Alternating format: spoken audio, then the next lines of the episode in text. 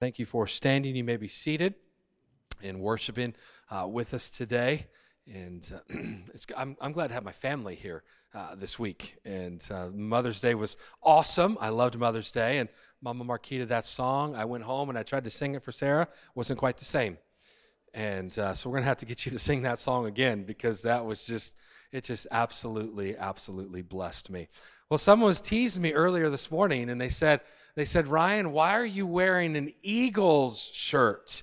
An Eagles shirt. Well, obviously, you know I'm an Eagles fan. It's because the Lakers right now, which is my basketball team, are stinking. So I figured I would just, you know, kind of kind of live back the glory days, even though football's not going on right now. At least they made it to a Super Bowl. And Moody, boys, sorry, 3-0 might not be, uh, might not come out all that well on the end of that. But uh, so, but it's good to it's good to be here this morning, and uh, I believe that the Lord desires to uh, work in our midst. Uh, we've mentioned we we covet your prayers. Uh, Sarah and myself do. we get on a plane this evening, and we fly over to Europe for a few weeks as we celebrate 20 years, and not actually the date yet, but um, so give her the clap. I mean, she got to put up with this guy for for 20 years. But uh, so um, many of you have said, "Hey, we'll check in on your kids," and that means a great deal. Thank you. Uh, they're going to be uh, taken care of really well uh, by some friends in the area, and so. Uh, but pray for us because we're on a lot of planes. We're going to a bunch of different places, and uh, we obviously need the safety of that. But I promise you we're going to have a great time, but we will deeply miss you. And uh, I, I, you can talk to Sarah, you could talk to me. There's not a time that goes by when we're away from this place where we're not saying, "Oh, you know, it'd be it'd be so. Uh, I'd love to tell so and so this," and we just we we miss our we miss our family, and you are family. Uh, to us. And so we're uh, excited to kind of uh, try a few churches uh, over there, but nothing's going to be uh, nothing's going to be like Redwood and so i'm just but please pray for us as we as we jump on a plane uh, later today.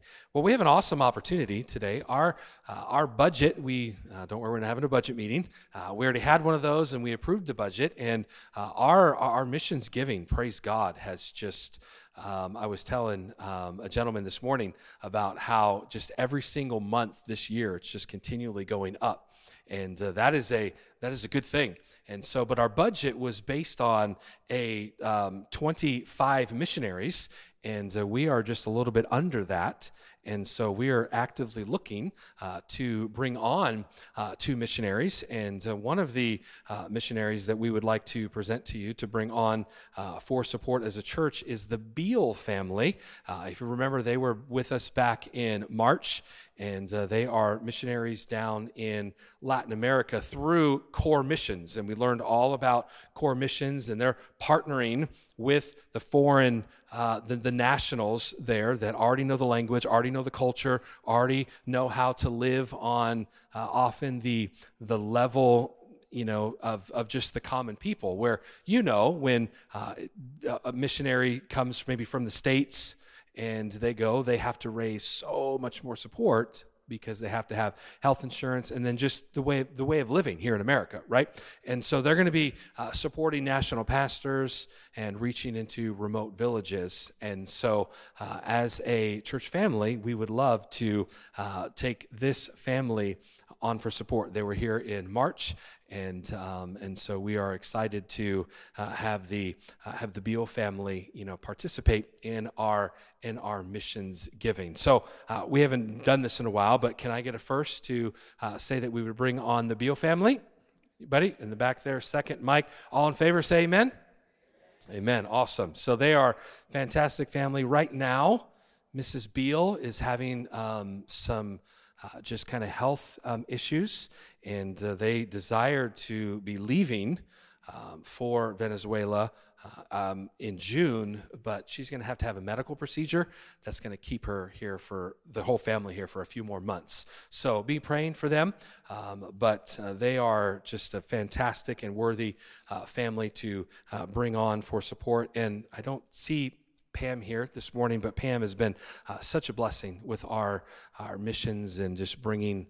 Uh, I, I, love the first Sunday of every month uh, because she'll bring some flavors, right, from those different countries and make some goodies, and we get to kind of sample those. And we're going to have that particular Sunday the second Sunday of June, only because I will be gone the first. But uh, I love those. I love those Sundays. But our giving as missions have gone up every single month, and we are far exceeding uh, each month what we have committed to our missionaries. And so, thank you, thank you, thank you. God gets the glory, but He uses us, and He uses the burden that we have to partner with these men and women that do take the gospel around the world. And so, amen for that. Well, let's continue in our series of the Sermon on the Mount.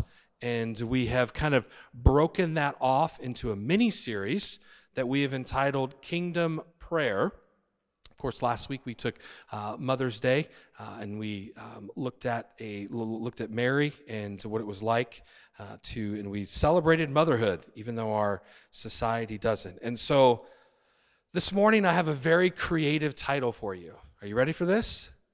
Forgiving us our debts, part three. Like that? So we had forgive us our debts, part one, part two, and I'm just lacking the creativity this morning, and we're going to look at this part three of this and get a the full concept here of what Jesus was teaching. So let's read the entire uh, prayer here, beginning in verse number nine. After this manner, therefore, pray ye. Our Father which art in heaven, Matthew 6, excuse me, hallowed be thy name. Thy kingdom come, thy will be done in earth as it is in heaven. Give us this day our daily bread, and forgive us our debts as we forgive our debtors. We spent all these weeks there. And lead us not into temptation, but deliver us from evil. For thine is the kingdom and the power and the glory forever. Amen. And then I've said this for weeks now. And then there's a footnote from verse 12 in verse number 14. For if ye forgive men their trespasses, your heavenly Father will also forgive you. But if ye forgive not men their trespasses, neither will your Father forgive your trespasses. And my prayer is that before we're done today, we have a full understanding of what verses 14 and 15 means. Dale Carnegie in uh, his book How to Stop Worrying and Start Living. If you ever if you ever been accused of being a worrywart, you ought to get this book. All right, uh, by um, Dale Carnegie, and he tells of, of a story of when he visited Yellowstone National Park, and while he was there, he saw a grizzly bear and there had been some kind of leftover kind of camp food and stuff like what we're not supposed to do right when we go to these national parks there's signs everywhere you know don't leave your trash don't leave your trash but some had done that and a grizzly bear was kind of out in an open field just literally having a heyday um, with all of the leftover snacks and foods and no one in dared come and bother this grizzly bear but Carnegie just continued to take notice that there eventually was another animal that came in to uh, kind of this, this area where all the food was, and he parked himself right next to the grizzly bear. And the animal was a skunk. It was a skunk. And Carnegie just kind of talked about how he says the bear didn't object and he knew why. It would cost the bear too much to get even. You may be able to get even with your enemies, but it does not pay. And then he goes on to say, Why don't you forgive instead? And so the word forgive, it strikes us immediately. Forgive. It's hard, right? It's a word, mm, but you add an N to that, forgiven. Now it takes on a whole different meaning. Now it's a word that is celebrated. Now it is a word that is, you know, that, that, that is so esteemed. It's a beautiful word in any language forgiveness. There's nothing more wonderful to know than that your sins are all forgiven by God. There is nothing in the human realm more wonderful to know that you have been forgiven by someone else that you have wronged forgiveness. It's a thrilling word. There's an inscription in a cemetery outside of New York City, and it's a large rectangular headstone. And on this headstone, there is not a name, of a person. There is not a what when he or she was born or when he or she had died. On this headstone, it doesn't say something like a beloved mother or a beloved father, wife, brother, sister, and so on. There's just one word, and it stretches from one end to the headstone to the other, and it's the word forgiven. And you see that headstone there. Somebody wanted it known that they could die in peace because they were forgiven. And that's all that really matters.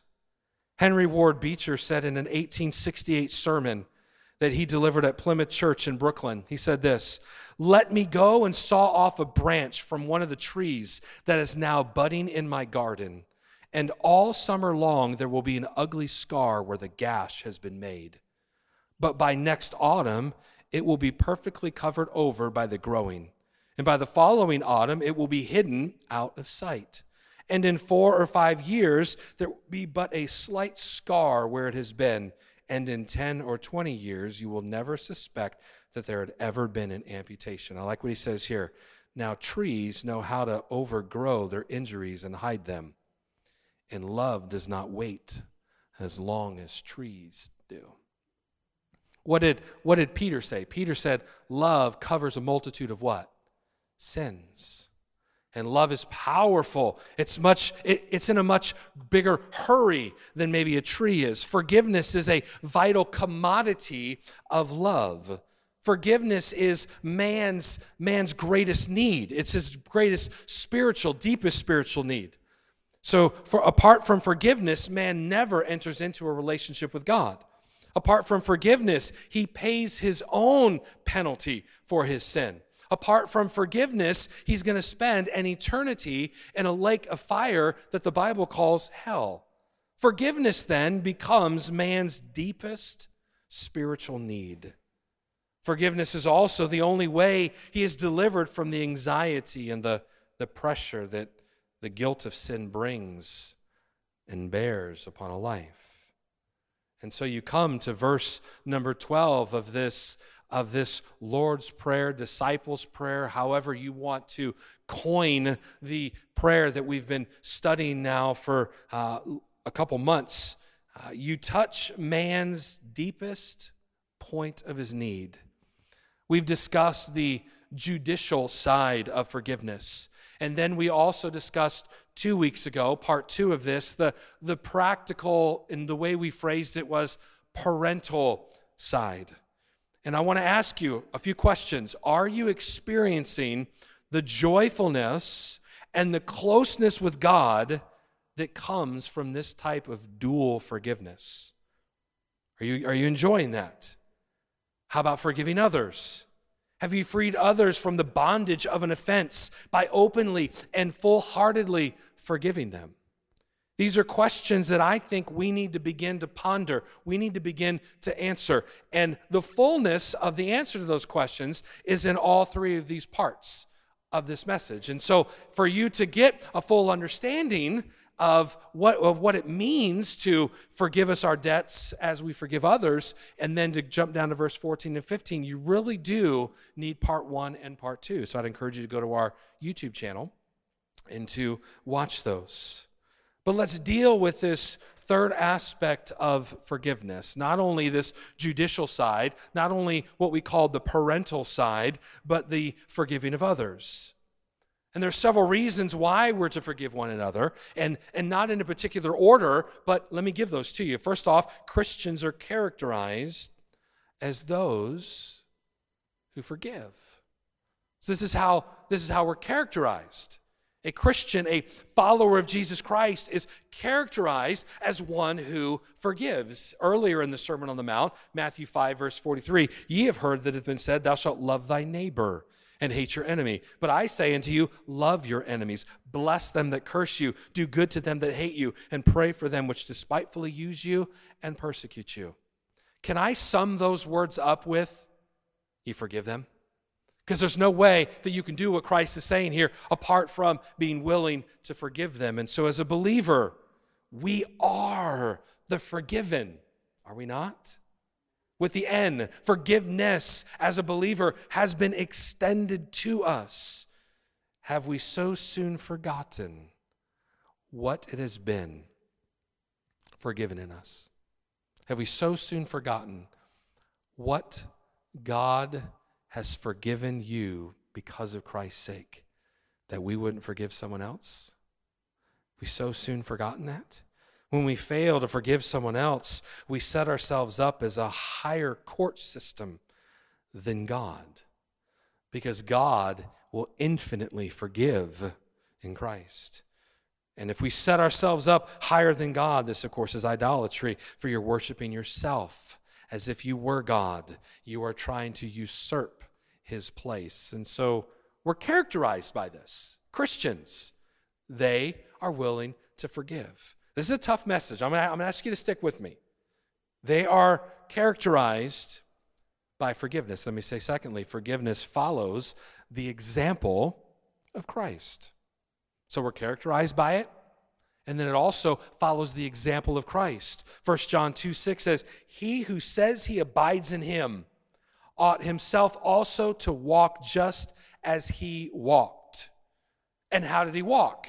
Well, Jesus walked in forgiveness of forgiving others. Ephesians 4:32, and be kind one to another, tenderhearted, forgiving one another, even as God for Christ's sake hath forgiven you. And so Christ, he's established this pattern. He's established a model for us. And so if we're claiming to be a Christian, we're claiming to be a follower of Christ, that we are abiding in him, that we need to walk like he walks.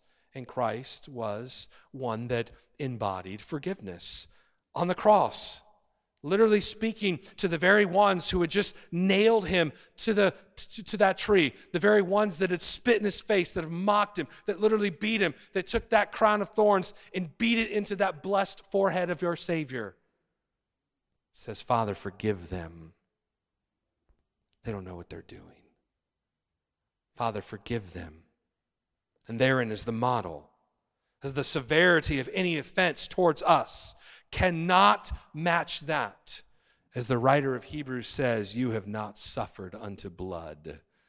None of us have endured what Christ has endured, and he forgave us all. And he set a pattern. So we're defined, Christians are defined this way. The example of Christ is before us. Let me give you another reason forgiveness expresses the high virtue of man. I believe, let me caveat that, I believe man mani- manifests the majesty of his creation in the image of God when he expresses forgiveness. I believe that's what's indicated by Solomon in Proverbs 19:11. The discretion of a man deferreth his anger, and it is his glory to pass over a transgression. The highest exhibiting of the virtue of man is that he overlooks a transgression. We're to forgive one another because it is the characteristic of saints, because it is the example of Christ, because it is, can be esteemed as maybe the highest virtue that mankind can be in the image of God. But then let me say, fourthly, here, forgiveness frees the conscience from guilt. See, when there is a need to be forgiven and to forgive, there's guilt. Right? And so if we need to forgive somebody else and we're not and we're holding that back there's that there's guilt that comes along with that. And then if we're the ones that need to be forgiven of course there's guilt that comes with that. I think of david who in the midst of his unforgiving situation he has all kinds of problems. His life literally dries up literally to the point where he said his saliva is just completely dried. His mouth is so dried. He's describing kind of just the need for forgiveness after his sin with Bathsheba and the murdering of Uriah. And when he's describing his need for confession, in Psalm 51. He's saying, literally, my saliva's dried up. He's saying, everything has gone wrong. He's saying, I'm sick. He said, his bones are waxing old. He described his body as roaring inside. Why? Because of this conscience of guilt, whether needing to be forgiven or forgiving somebody else. And this was connected to an unforgiving heart. which is an advantage for Satan, according to 2 Corinthians chapter 2. If we won't, it gives a place for the devil. It gives the devil an advantage point in your life to launch, if you allow me to put it this way, launch attacks into all different areas of your life. Nothing's going right, Ryan. Maybe it's this. Maybe it's we've given we've given place. We've given a situation here. We're holding on to such guilt of needing to forgive or need maybe needing to be forgiven for something that we've done or said and it's bringing such havoc on our life. David describes his life that way. We okay this morning? Hey, I get to get on a plane later today. I love you enough to preach this. Let me say this forgiveness delivers us from chastening. See, where there's an unforgiving spirit, there is sin. And where there is sin, there is chastening. The Bible says in Hebrews 12, For whom the Lord loves, he chastens and scourges every son whom he receives. What a blessing chastening is, because it means that you belong in the family. What a blessing. But let me give you another important reason, and it's where our text leads us. And it's where we're going to spend the rest of our time. Those are all worthy reasons why you ought to be forgiving others and then asking for forgiveness of yourselves. But let me say, sixthly, we are to forgive one another because if we do not, we do not get forgiven ourselves. Hmm. If we are to forgive one another, because if we do not, we do not get forgiven ourselves. You know how many people have stumbled over verses 14 and 15? I know that I've chewed on it for years. The, uh, the, the, the, Daltons are away on their anniversary trip as well. And he and I spoke a couple weeks ago, and I'm just like, man, this, this, these verses are just, ugh and we were kind of chewing on it together. But let's read the verses again. Remember this footnote to verse 12? Verse 14 says, For if you forgive men their trespasses, your heavenly Father will also forgive you. But if you forgive not men their trespasses, neither will your Father forgive your trespasses. Crazy verses, right? How many of you want to have like a better understanding of what these verses? If you say yes to that, I'm going to need you to stick with me this morning. Okay? Just kind of just stick with, with what the Lord desires to do. Many do not understand these verses, and the truth is, there's a wide range of interpretation of them. And I say to you, that is okay. I am not going to stand up in front of you and say that I know perfectly exactly what this means and that I'm right and everybody else is wrong. But I'm going to try to kind of show us from Scripture to help us be able to understand what Jesus is saying here. And I've already said this for those of you that have missed the first couple weeks in this kind of mini, mini, mini series on prayer and, and the confession of sin, you're going to need to go back because the full meaning of what I have to say today is not going to have its full meaning because I can't repeat everything from part one or part two because then we'd be here till like three o'clock. Amen? And how many of you are hungry? My stomach is already growled, like big time. I'm ready to eat, it's ready to go. So I can't review everything. But I'm going to try to kind of give us some little glimpses of what we have looked at. We saw that there were two types of forgiveness. First, there was judicial forgiveness, and the second was the parental forgiveness. Okay? And so, again, if you don't understand, I believe those two things, we interpret these verses wrong. Judicial forgiveness is that forgiveness that God grants to the unredeemed to the unsaved, to the, the individual who comes and puts their faith in Christ. And at that moment, what God does is He imputes Jesus Christ's record and righteousness to that person that's coming and asking for forgiveness. This judicial standing before God, and we are declared righteous. We are declared justified before God. And that's forever.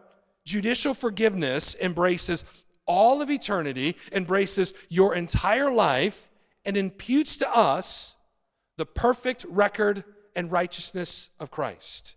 It's a settled act forever. All the trespasses, everything that we've done, are totally forgiven. All of those ordinances that the Apostle Paul said in Colossians chapter number two that were being stacked up against you, all of our deeds, all of our thoughts, past, present, and future, we're still going to sin. All of that was nailed to the cross. Jesus Christ bore all of that. And that is the judicial side, totally forgiven. And that's all in part one of the sermon.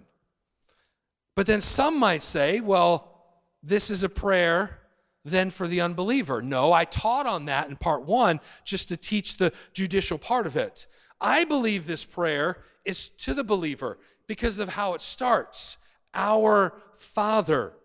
We're not talking about an unbeliever here. You have to be in the family to kind of get in on this prayer, so to speak. This is how you are to pray as a believer. Well, if you say, if I'm a believer, and I am judicially cared for in the fact of my salvation, which is true, then why am I asking for forgiveness? And this is what we just coined because of the Our Father concept the parental forgiveness. This has nothing to do with the fact of salvation and we showed it. You're going to have to go back to part two. I showed it in so many different passages. This is the connection to your joy. This is the connection to your closeness with the Father. Remember when we went into John 13 and the whole washing? And Peter's like, Man, wash my whole body. Jesus is like, You don't need your whole body washed. You've already been judicially washed, it's just your feet. It's nasty, right? The custom, and we kind of joked along with that. It's like, if you want to be close with me, you got to clean the feet. Now, should you guys, I mean, Jesus was the one doing it so much in John 13, right? And then First John 1, we took First John 1. He's saying, We write all of this so you can be part of the family. And then this epistle is that your joy might be full. So, this, I believe, is what we are now referring to here in verses 14 and 15. It's this parental side of forgiveness. If you want the whole idea, part two on our page. So this morning we come to a third word. So the first one was sin, second one was forgiveness, and the third one is now confession. We talked about sin, We've talked about forgiveness. Now we come to confession. Now, when we say the word confess, what do we mean? Well, the word confess simply means to say the same thing. The Greek word homologe is to say the same. Here's what it means it means to agree with God. Well, confessing, what are we to confess? Sin. So we're connecting to sin. That's at least the context. We can confess a whole lot of things. I can confess before you that I love this woman right here. I plan on spending multiple weeks with her. I can't wait. So, but our context, what are we confessing?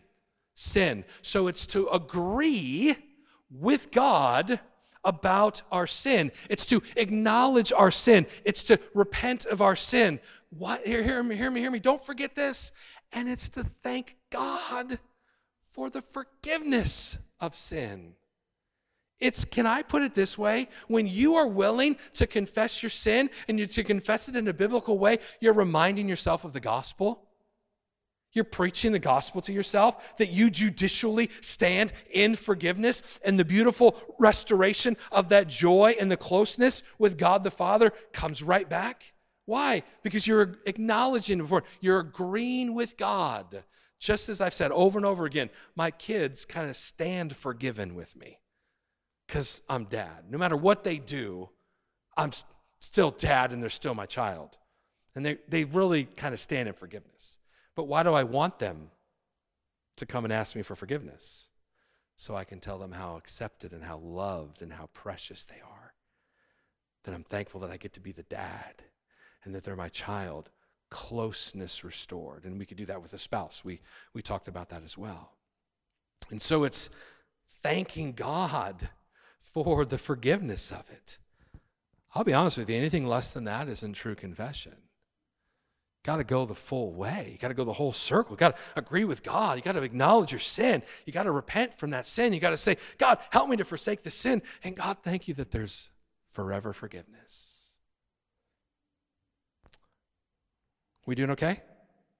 All right? I find that many Christians never confess their sins as they should. And I'm one of those. Now, they might when they kind of need God they get a little bit desperate, so they start thinking, okay, well, if God's really going to work, then I got to do this and this and this and this and this. And we start kind of just shotgunning it, maybe trying to confess our sins. But listen, I believe this is a part of knowing the fullness and the blessing of our lives, this confession. And every time you articulate your sin to the Lord, and you give it to him in a very specific manner, here's what I will tell you. You are specific with God. You are agreeing with God about that specific sin. Listen, I'm not going to preach a list of sins today. Holy Spirit does that. But you agree with him. You know what it is? It's so much harder to pick that sin back up when you've named it when you have agreed with God about it, when you have been open and raw and authentic before the God of heaven who knows everything, anyways, and says, Oh, I hate this sin. I agree with you. This is bad. It's harder to pick that back up. But if we just kind of confess in generalities, I think sometimes we confess in generalities because we want to pick it up again next week. There's a lot of power that's left on the table in Christ that we fully have access to because Christians, they're not, they're not willing to be real and authentic and to confess their sins. So we've seen the problem. The problem is sin, the provision is forgiveness, the plea is confession. But let me give you the fourth word here, and that is the prerequisite forgiving forgiving others. That's another reason it cannot be talking about an unbeliever. Because an unbeliever has no capacity, no spiritual virtue to do an act of forgiveness the way that we are being commanded to do here. Let me ask you a question. You don't have to answer out loud, but just answer it in your mind. Is salvation by works? So we say, no. It's all of grace, right? It's faith in Christ. It's not of works. So the text is for the person who's already been judicially forgiven. This text is not teaching that you must work. You must forgive so you can then be forgiven. That would be works by salvation. That would be, Jesus Christ would be teaching here that, that You've got to do something to gain the judicial merit. Part one, we taught that that is all of Christ. There's nothing that we can do. So we must be dealing with this parental side of things. There's now a prerequisite that goes along with that. The joy is no longer in your life if we've not confessed that sin. That closeness with the Father, with God, is not there. We kind of feel ostracized a little bit from God. Why? Because we know that there's known sin between us. Well, that same type of forgiveness is now brought to a third level, and that's between man this way. Between us. Is there, is there something between us? Now, I want you to think with me for a moment and trace back the steps of your life. Perhaps you look at your life and you say, Ryan, I come to church all the time. Thank you. That's for God, but thank you. I, I acknowledge that. I was talking to a man before church. It's a blessing to see the same faces every week. Encourages your pastor. I mean that. I know summer's coming. I'm going to be gone for multiple weeks. I, I, I get that. But seeing your face is an encouragement. It's a blessing. So we say, hey, I come to church all the time. I read the Bible. I, I, I listen to the sermons. I come to extra Bible studies if they're there. And I don't have the joy that I ought to have. I don't seem to be being used by God the way that I want to be used. I feel like my life is not all that it could be. Ryan, I get so tired of the routine, trying to kind of measure up to God in this spiritual standard. And somebody comes to you and says, Hey, you need to pray more. So you try praying more. They say, Hey, hey, you need to read this book. And so you read this book. Hey, you need to watch this YouTube video or this online seminar and the, the, the, the, the, the ticket to spirituality. And you try and you try and you just still are missing the reality? Maybe the answer is very simple. Maybe you're not confessing your sin. Maybe you're not going to the Lord and saying, God, I, I agree with you about my sin. I admit it here. Purify me, restore this joy, restore this closeness. And maybe you say, hey, hey, Ryan, I'm doing all of that. Then I would encourage you to take one further step back and ask you, are you releasing others in your life from what they've done and said? Are you extending forgiveness? Are you seeking forgiveness from man or woman? So we're trying, hey, we're, we're trying to do everything right this way. Well, now we got to come this way. That's what I believe Jesus is teaching here. Begin to examine your life at that level. Oswald Sanders says Jesus is here stating a principle, and God's dealing with his children. Our Father. The whole prayer starts with our Father. And that's why I often will say this is the disciples' prayer, the followers of Jesus, those of us that are believers. This is our prayer. Our Father. He's dealing with us as children, He deals with us as we deal with others. He measures us by the yardstick we use on others. The prayer is not forgive us because we forgive others, that'd be works but forgive us even as we have already forgiven others. That is the idea. He's going to deal with us as we deal with others. Another illustration that clears this up some might be when Jesus says, Give unto you, or give, and it shall be given unto you. You give sparingly, you're going to reap sparingly. You give bountifully, you're going to reap bountifully. Jesus talks about that in Luke 6. God deals with us the way that we deal with Him. Whatever we invest in his kingdom, we receive a return on it. If we harbor sins, hear me, hear me, hear me, hear me. If we harbor sins and grudges and so forth, we cut ourselves off from the blessings that can accrue to us because of those things. Listen, listen. Sow sparingly, and you will what? Reap. Now you're going to reap sparingly, but it's still a reaping. God is a God of abundance and God is a, is, is a God of grace and He's wanting to give. Listen, we're not talking about a law here, it's grace, it's beautiful.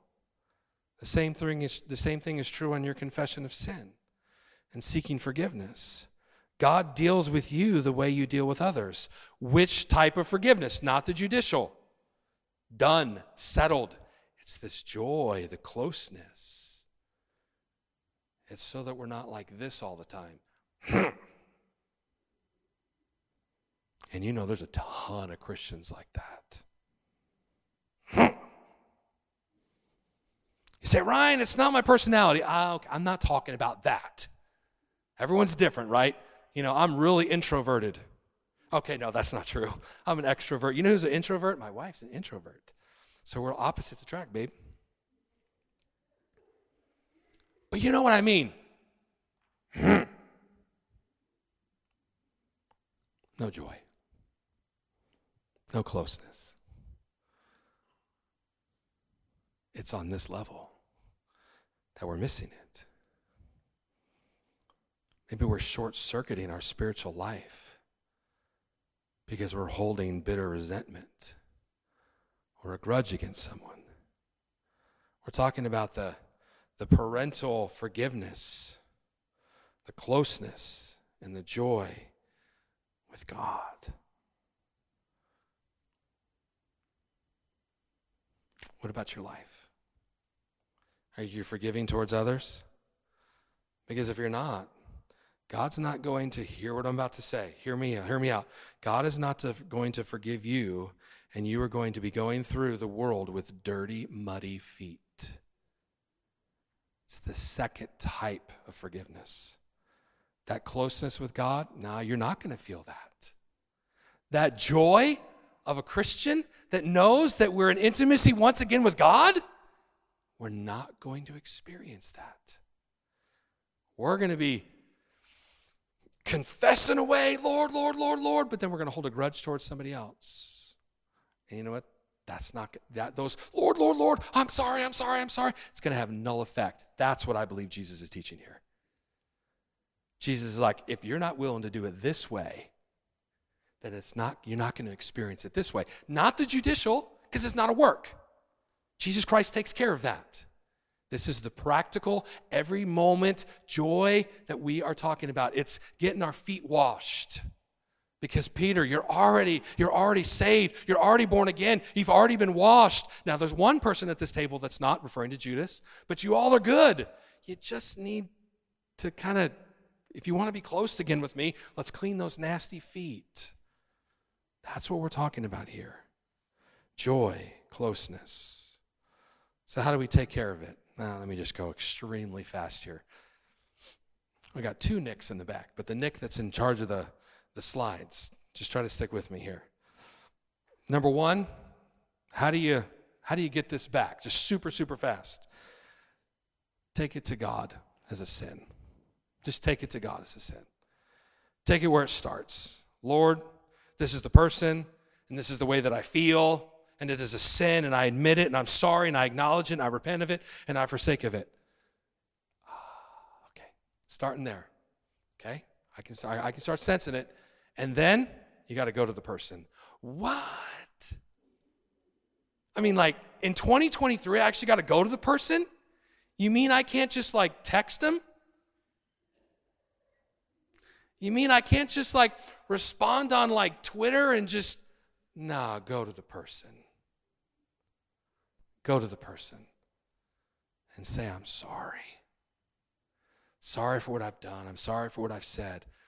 Or, or go to the person and say, I'm sorry that I've been so angry with you.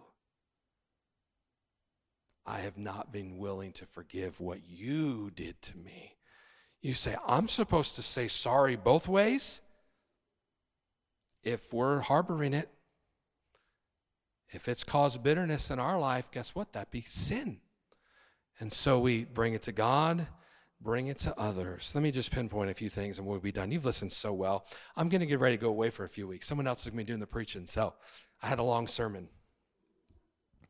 Matthew 5 7, blessed are the merciful. Remember when we went through the Beatitudes? That was many, many, many, many months ago. Blessed are the merciful, for they shall obtain mercy. In other words, if you want to receive mercy from God, you must be what? Merciful.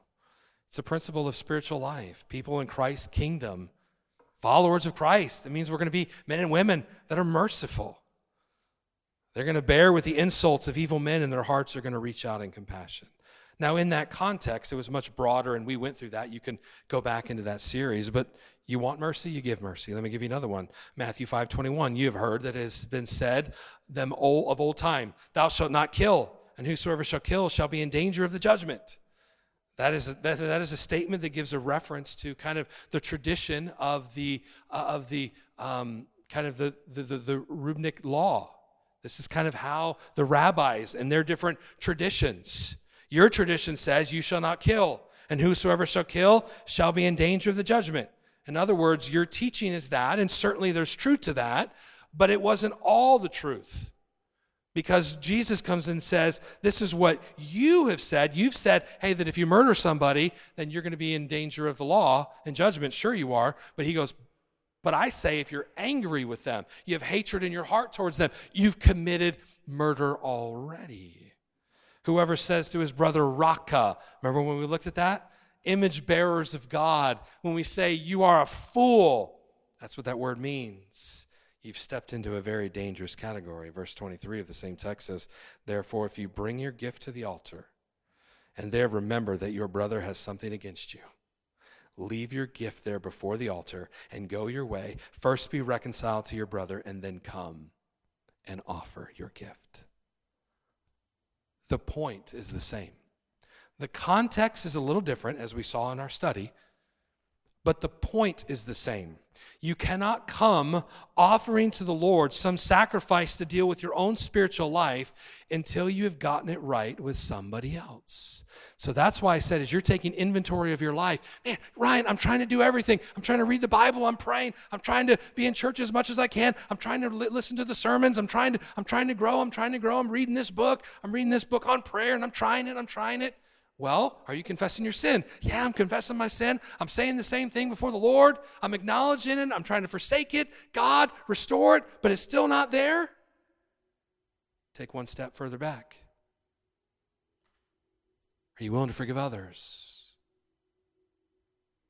Are you willing to ask for forgiveness when you've done wrong? Because Jesus says, man, go away and make it right first. Who am I to not forgive somebody else? What did David say? Surely goodness and mercy shall follow me all the days of my life. Mercy shall follow me all the days of my life. Why? Because all the days of my life I need mercy. Why? Because I still sin. Because I still don't say the right thing. I still don't always do the right thing. And if God is so merciful, without his mercy ever being diminished all the days of my life, who am I to be unmerciful to anyone else? No wonder so much of Christianity is short circuited in its power. So many unresolved conflicts with people. Thomas Manton said in the complete works of his, There is none so tender to others as they which have received mercy themselves, for they know how gently God hath dealt with them. Please hear me. One of the reasons that you need to acknowledge your sin and that it exists and that you are to confess it, that you're to name it, and you're to agree with God, and you are to do it on a constant basis, is so you can be showered in forgiveness and you can do it this way. Ryan, I can't forgive that person. Preach the gospel to yourself this morning. You are in radical need of forgiveness and mercy. Oh, by the way, all the days of your life. So now we can extend it. And when we do, hear me you're going to feel it this way. That parental type of forgiveness, that joy, that closeness, it's going to come back. Who do you need to release from what they've done? Ryan, you don't understand. You're probably right. I try. But Jesus does. his accusers, his murderers, the most mockery of a trial. And he says, Father, forgive them. You say, Ryan, but I'm not Jesus. But this is the Jesus way. This is otherworldly. This is Christ in you type of stuff. I'm not asking you to do it in your own power. And I struggle in my own power to forgive some. I have been, I've been so kind of upset with somebody and resentful recently, and I'm like, I can't even do this in my own power. So I start my Saturday night routine, going over my sermon over and over again, and I'm like, okay, God released. Released the person. And I'm telling you what joy. Closeness that, that my kids saw me struggling prior to me getting released to this yesterday. Released. This is otherworldly. You've let me preach a long time this morning. Thank you. This, my friend, is Christ in you. This is kingdom prayer. And you've been empowered in Christ. Every head bowed, every eye closed. Father, I pray that you would take this sermon, you would drive it so much further down than I possibly could. Are there other ways to interpret this?